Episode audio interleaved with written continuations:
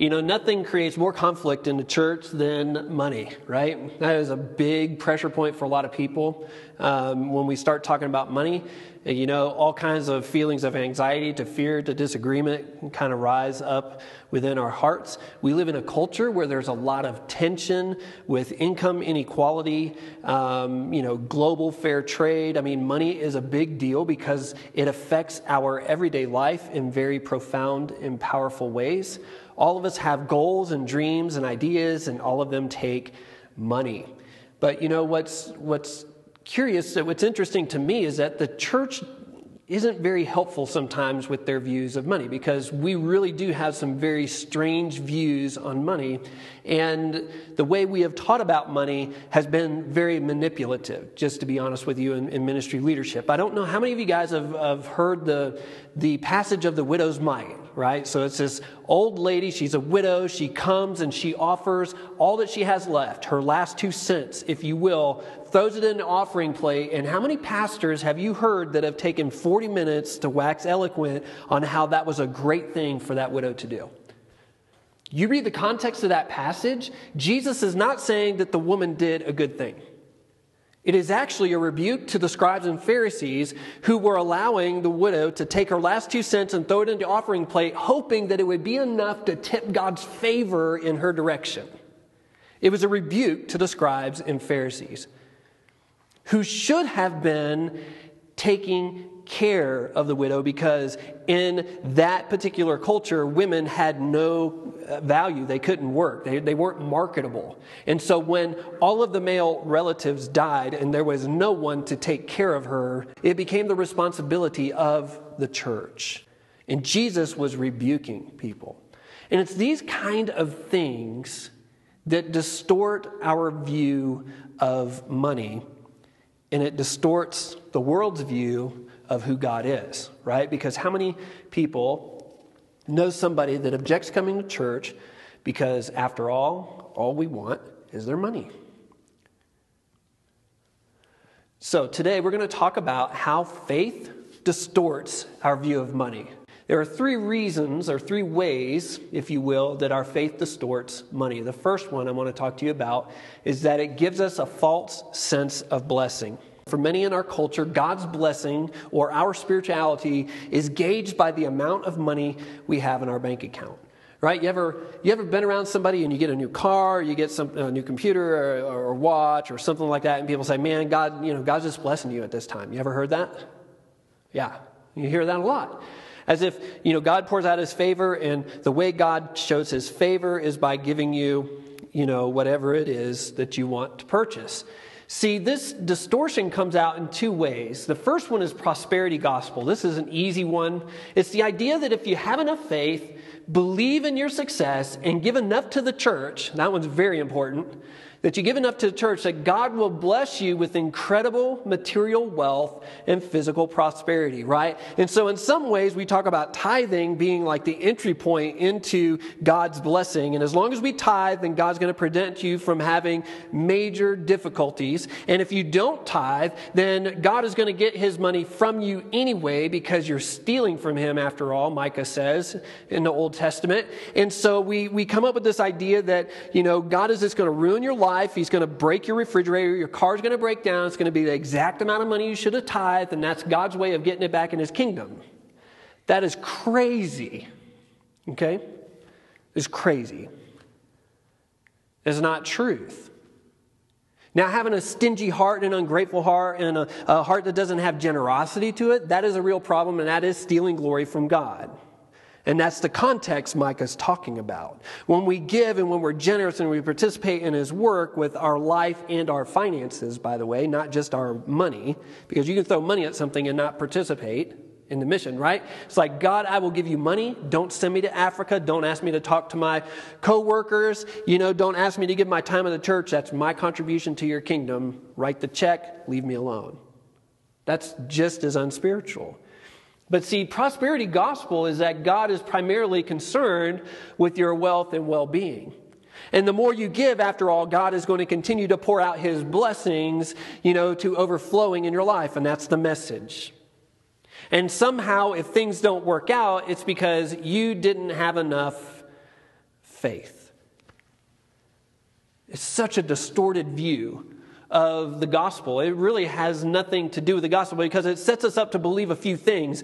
One, that God cares about personal wealth more than generosity. And it also sets us up to believe that, that you know, our, our physical ailments are somehow God's rebuke over our life. And it's the assumption that, you know, we're never supposed to experience hardship. It's a gospel of comfort. And we, we, we send this stuff overseas like crazy. This, it's crap. you know, we go to Africa and we go to Asia and to these developing countries that are, you know, got high starvation rates and high poverty rates, and we tell them if you just believe this, then your, your family's not going to sick, your, you get sick, and your livestock's not going to die, and God's going to prosper you. And it's not a gospel, it's a false hope. And it, it robs us of, of what God really wants to do in our life. See, the next one is the poverty gospel. So now we swing all the way to the other side of the pendulum, and it's the belief that money is the root of all evil. So having money is a sin, and it reveals pride, idolatry, and oppression. What's unique about the poverty gospel is that it's always you know, we're at the center. We're at the lowest point. You know, we're okay spiritually. It's just the people that are richer than us that have somehow become greedy, money hungry people. You know, or we think that the more spiritual you are, the more you'll sacrifice, and the less money that you have in a bank account, and the less money that you have in a bank account, the more you're relying on Jesus, and therefore you are more spiritual than the next person. And while there is some truth to the fact that we need to be relying on Jesus for everything, I don't know that it matters how much is in your bank account for you to trust in Jesus. But the poverty gospel is just as destructive. And it all begins with money is the root of all evil. That's in the Bible, isn't it? Kind of. There's a few words that are left off. For the love of money is the root of all evil. Any financial injustice that you see in the world, you can trace it back to a greedy person white knuckling their wallet. That's what God's coming against greed, not wealth. What you do with your wealth determines what's really driving your heart, right? Why you're pursuing wealth and how you view yourself and others determines whether you are in line with the gospel or not. And so, in this idea, it's only the poor can be godly. But both, both views fall apart. Why? Well, wealth is relative. That's the first thing, right? Wealth is a relative thing. I could turn around and tell you world statistics today that if you make $1,500 annually, you're in the top 20% wealth income earners in the world. If you make over $1,500 a year. You can't live on $1,500 a year in this country, I'm sorry. No matter where you live, you can't do it. So $1,500 a year would put you in poverty along with the rest of the world. So it's relative, right? We know wealth is relative. You know, and we do this, we know this, right? Because it's like when we read the Bible and we start hearing about the rich people, we always think about the people that have way more than us, right? You know, because we look at our checkbook and it's like, I don't feel rich. It's like, when my car breaks down, it hurts me just as bad as it hurts the next person. When, it, you know, when I lose my job, it hurts me just as bad as it hurts the next person. You know, 64% of our country couldn't afford a $1,000 emergency if their life depended on it. 64% of us wrestle with living check to check to check. So it's relative. So your relationship with God is not tied to your checkbook. That's another reason that it all breaks down. And we need a better view. And so corruption and righteousness are heart issues and not wallet issues. So you can have money and be corrupt, or you can have money and be righteous. And either one, you know, it, it, the wealth isn't what corrupts, it's the heart that is unredeemed. And these are the reasons why we need a better view of blessing. So this is what James chapter 1 verses 9 and 10 pick up on. It says, "Let the lowly brother boast in his exaltation, and the rich in his humiliation. And so when we look at our economic systems and where people are, we oftentimes look at the lowly as being people that are less, right?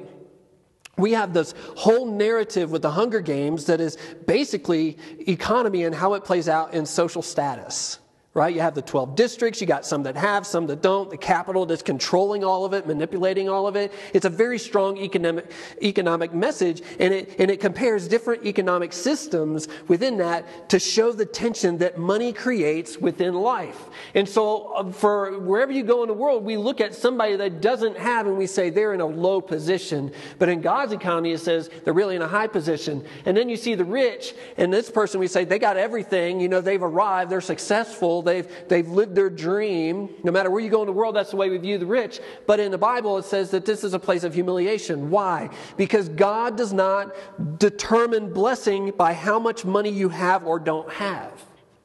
So, prosperity gospel or poverty gospel both go away. What it means is that the person who is lowly is exalted and the rich person is humiliated in the world system. Why? Because God's system is better. What is the point that James is trying to make here?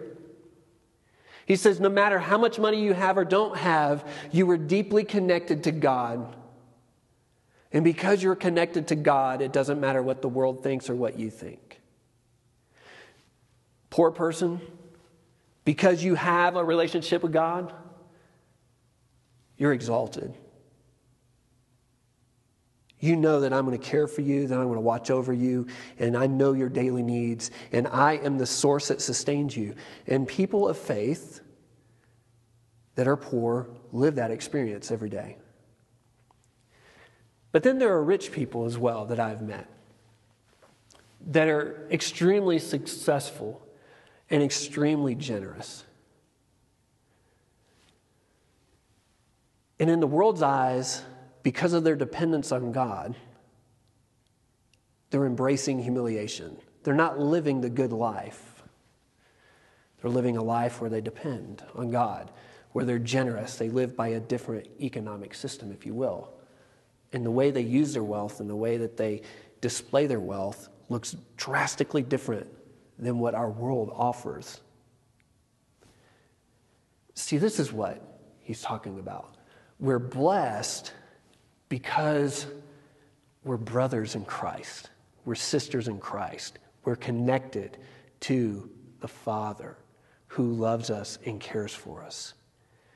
See, blessing isn't tied to the gifts, it's tied to the giver. So, true blessing is knowing that God is enough and you can trust Him with all things. True blessing is knowing that God is enough. No matter how much money I have, no matter how much money I don't have, God's enough. And I can trust Him with everything. So I can live by a different set of rules, a different set of standards, a different set of principles, if you will. I can trust God in all things. Another reason that uh, faith confuses money or distorts money is it's a false sense of security and stability, right?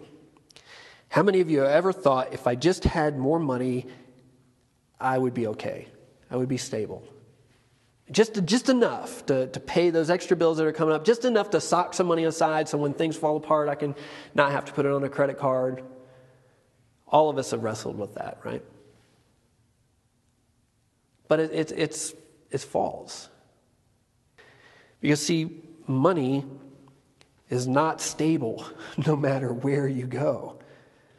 See, the Bible says that it's like a flower of the grass. It's there, it's beautiful, it's attractive, but it will pass away. So he begins to unpack this idea of how foolish it is to base blessing and stability on wealth. And he says, For as the sun rises with its scorching heat and withers the grass, its flower falls, its beauty perishes, so also will the rich man fade away in the midst of his pursuits. It's like, listen, you could have that money, you could reach that wealth, and it's going to fade away just as fast. It's going to cost just as much as if you didn't have it. So, like a flower, it's temporary. No matter how much you have, it goes quickly. It withers. Money is always tied to an economic system, right?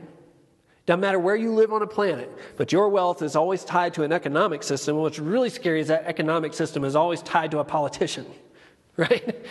And we know how crazy that gets. So we know that it, it, it withers and its beauty fades. You know, after a while, you just get to a point in life where you say, there's got to be more to this than money. Everything wears out, everything fades, everything loses its, you know, its wow factor. We live in a culture of upgrade and update.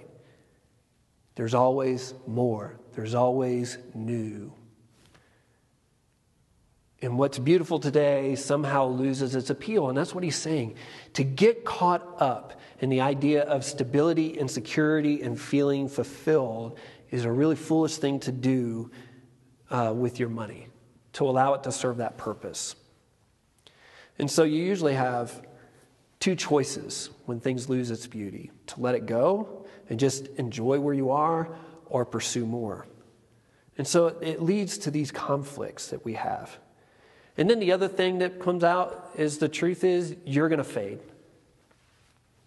Someday you're going to lose your ability to make money. Someday you're going to be completely irrelevant in your field, even if you're not. You're going to be forced into retirement. You're going to have to do something with your life, and you're going to be undersold or underpaid for what you do. You're going to fade. And at the end of your life, and you look back, are you going to wish that you made more money? I have stood by the bedside of a lot of dying people in 20 something years of ministry. And I've yet to hear anybody, believer or not, wish that they had more money. They always wish they had more time. They had made more time. They had spent their time more wisely. They had valued people in their life more than their ambitions and pursuits. So there's a tension that's there. So wealth and security does not equal, or wealth does not equal stability and security. And the promise of life and the love of Jesus does. See, this is what's unique for the believer. Everybody on the planet can enjoy great friendships. Everybody on the planet can live at some level of good. But very few people, apart from a change of heart, can find true contentment. And Jesus offers us life, a life that is not wasted, a life that is not just consumed, but a life that invests and changes the world around us. See, in James chapter 1, the next verse, in verse 12, he ends like this. He says, Blessed is the man who remains steadfast under trial. Every day we live in a system that pressures us financially, no matter who you are, where you are that tension how am I going to spend my time today? How am I going to spend my money today? Am I going to have enough to pay my bills today? Am I going to have my job tomorrow? We all live with this trial each and every day. What will we allow to define us? That's the trial. And he says, Blessed is the man. This is where the real blessing is. Blessed is the person who remains steadfast, who rests, stands firm in their relationship with the Father. That person is blessed. For when he has stood the test, he will receive the crown of life, which God has promised to those that love him. What's the crown of life? When you think of crowns, you think of a few things. You think of royalty, you think of reward, you think of accomplishment. When he says the crown of life, it's getting to the end of your life and realizing that you ran the race well and your life was worthy it was a winning life. It was a royal life. It was a great, meaningful life. Jesus says, You rest in my relationship. You trust me. You walk with me. You follow me. I promise, because I love you, that your life will matter. No money involved. See, this is what God has for us. That's real security. The third reason or way that faith distorts money is that it gives us a false sense of worth, right? a false sense of worth. Let me ask you a question today. How do you see yourself?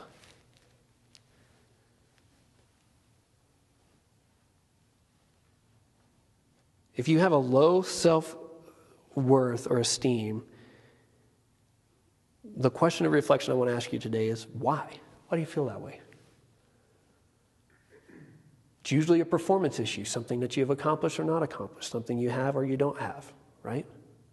Something you feel like you deserve but didn't get.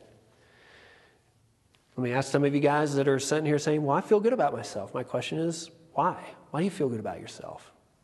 Why do you feel like you have a sense of worth? Is it tied to accomplishment or possession?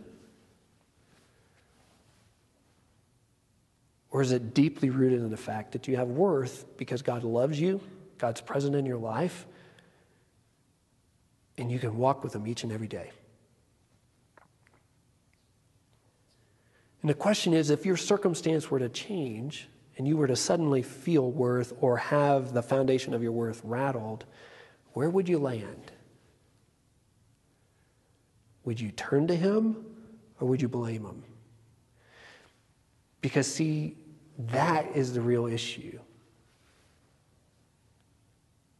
Do we turn to Him when things are going well because we enjoy being with God and it's not just about how He has blessed us and given us a moment of peace and contentment? Do we just do we genuinely love Him? and appreciate Him in our life.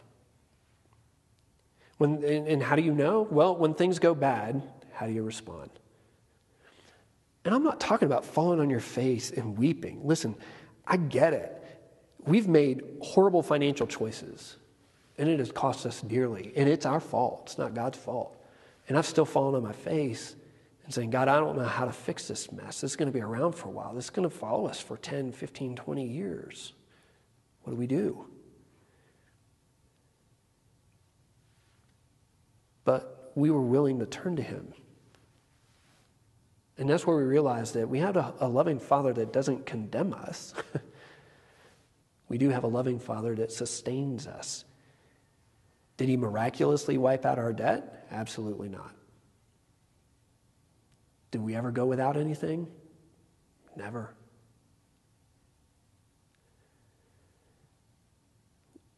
Our worth is tied to Jesus. Not what we owe, not what we spend, not what we save. Our worth is tied to Jesus, knowing Him. See, go back up to that verse. Let the lowly brother boast in his exaltation, and the rich in his humiliation.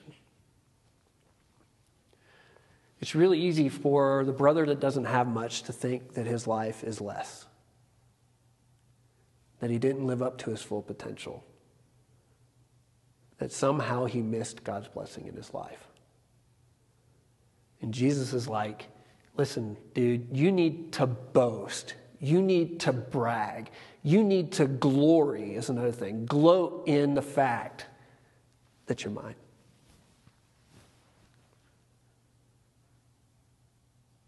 That you are worth so much that I gave my life to redeem you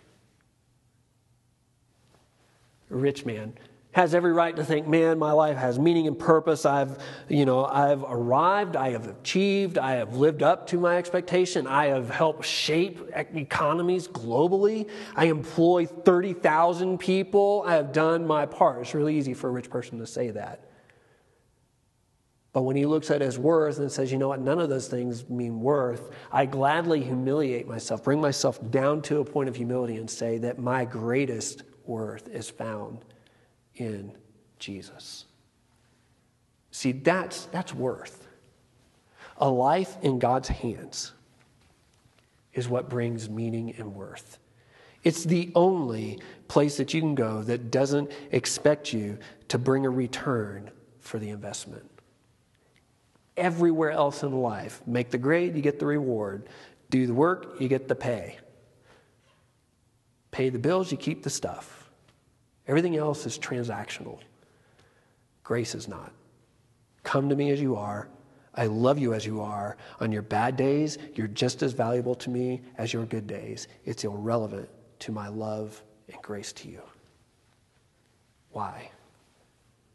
Because you're you. See, this is where our value is found. Another question to ask you whether you really get a sense of worth from God or from what you have or don't have. How do you see others? So it's not just about how you see yourself, but how you see others. When you, when you pull up at the intersection, you're seeing that guy out there saying, homeless vet, need help, give money. How do you view that person? There's a tension there, isn't there? Part of us wants to believe that this guy needs really, really needs help. And other times we're wondering, does he really need help at all, or is he just kind of freeloading off of everybody? But what do you see about that person? Are they valuable to God? And if they're valuable to God, how should we respond? Let me peel back an ugly little secret about ministry. I was doing my church planting assessment. I had to give a 10 minute message on my vision for the church and how it came out of Scripture. And for me, it was um, the parable of the Good Samaritan. You know, if I actually love God, it will show in the way I love people. And people really need to see the love of God. That, that's all I had at that point is just a heart where I wanted to step outside of the religious routine and the teachings and say, I really want my faith to be real to me, and I want it to be presented in the community in a way that would really change the way people see themselves and see God. On the back side of that, all of my pastor peers that were assessing me, telling me whether I was called or able to do this or not, came back and said, Man, we really commend you because, man, you, you definitely have a heart for the least of these. And, man, most church planters, we got to get the tithers in. We got to get the, you know, we got to build an organization, right? We got to get stable. And he's like, Man, you're not going to grow a great church with that approach. Maybe not.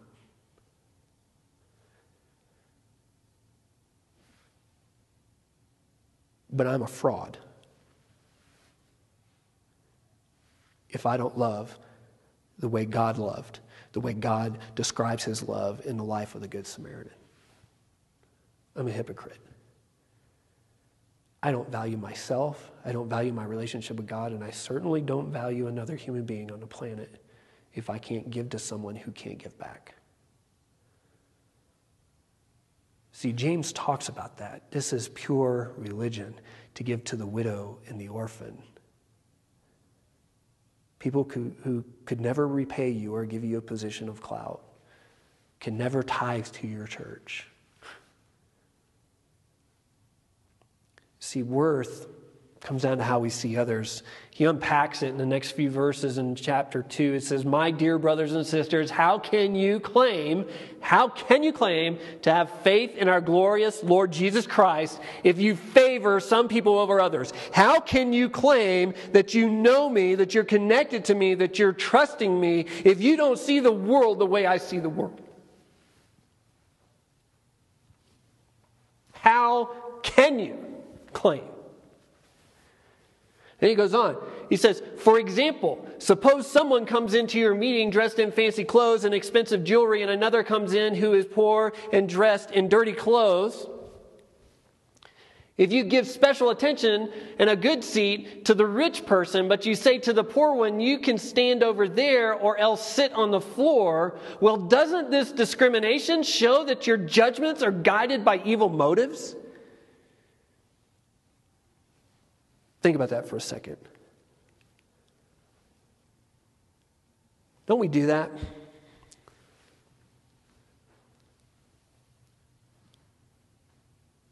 If a homeless person walked in to our church, how would we respond?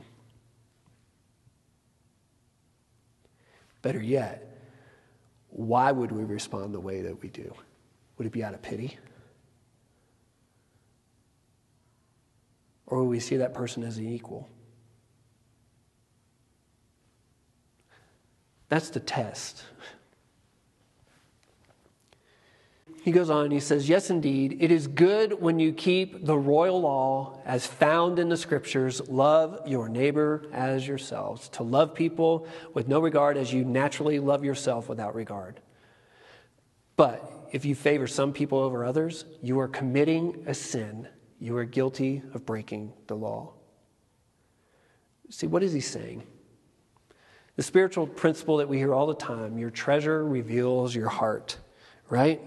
You've heard that in Matthew chapter 6. Why don't we go ahead and turn there? I want to just read it to you. Matthew chapter 6, verses 19 through 24. Do not lay up for yourselves treasures on earth, where moth and rust destroy, and where thieves break in and steal. But lay up for yourselves treasure in heaven, where neither moth nor, uh, nor rust destroys, or where thieves do not break in and steal. For where your treasure is, there your heart will be also. The eye is the lamp of the whole body. So if your eye is healthy, your whole body will be healthy.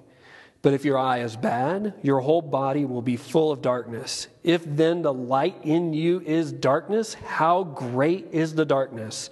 No one can serve two masters, for either he will hate the one and love the other or he will be devoted to the one and despise the other. You cannot serve God and money. See, so many times pastors teach this verse and it says, Where your treasure is, that's where your heart is. And so you need to put your treasure in the church so that your heart will follow after God. And I'm telling you, that is the stupidest thing you could do. Your money will not change your heart,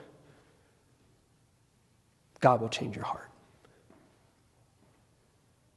That's a dark view that somehow I can approach God with a transaction and my heart will be changed. And if that's your light, how great is the darkness? See, God says, Come to me as you are. Let me work in your heart. Why? Because you have value where you are, just like everybody. And you want to know what you really treasure? Look at where you invest your time. Look where you invest your money. That'll reveal what you treasure. Is God a part of your everyday life? Is God somehow in the middle of your checkbook? And what I want to say today is maybe your first step in aligning your heart and your treasure is for you to use some of your money to bless another person in Jesus' name. And I mean in Jesus' name. You're going to them and you're telling them, you know, why are you helping me? Because I want you to know that God loves you and someone in his church loves you. And maybe that's the best way for you to align your treasure in your heart. And it's a great gut check for us as a church. Is our money being used to bring glory to Jesus or to create a sense of comfort for ourselves? Because, see, where we spend our money really reveals our heart, what we value, who we trust, and what really has worth in our life.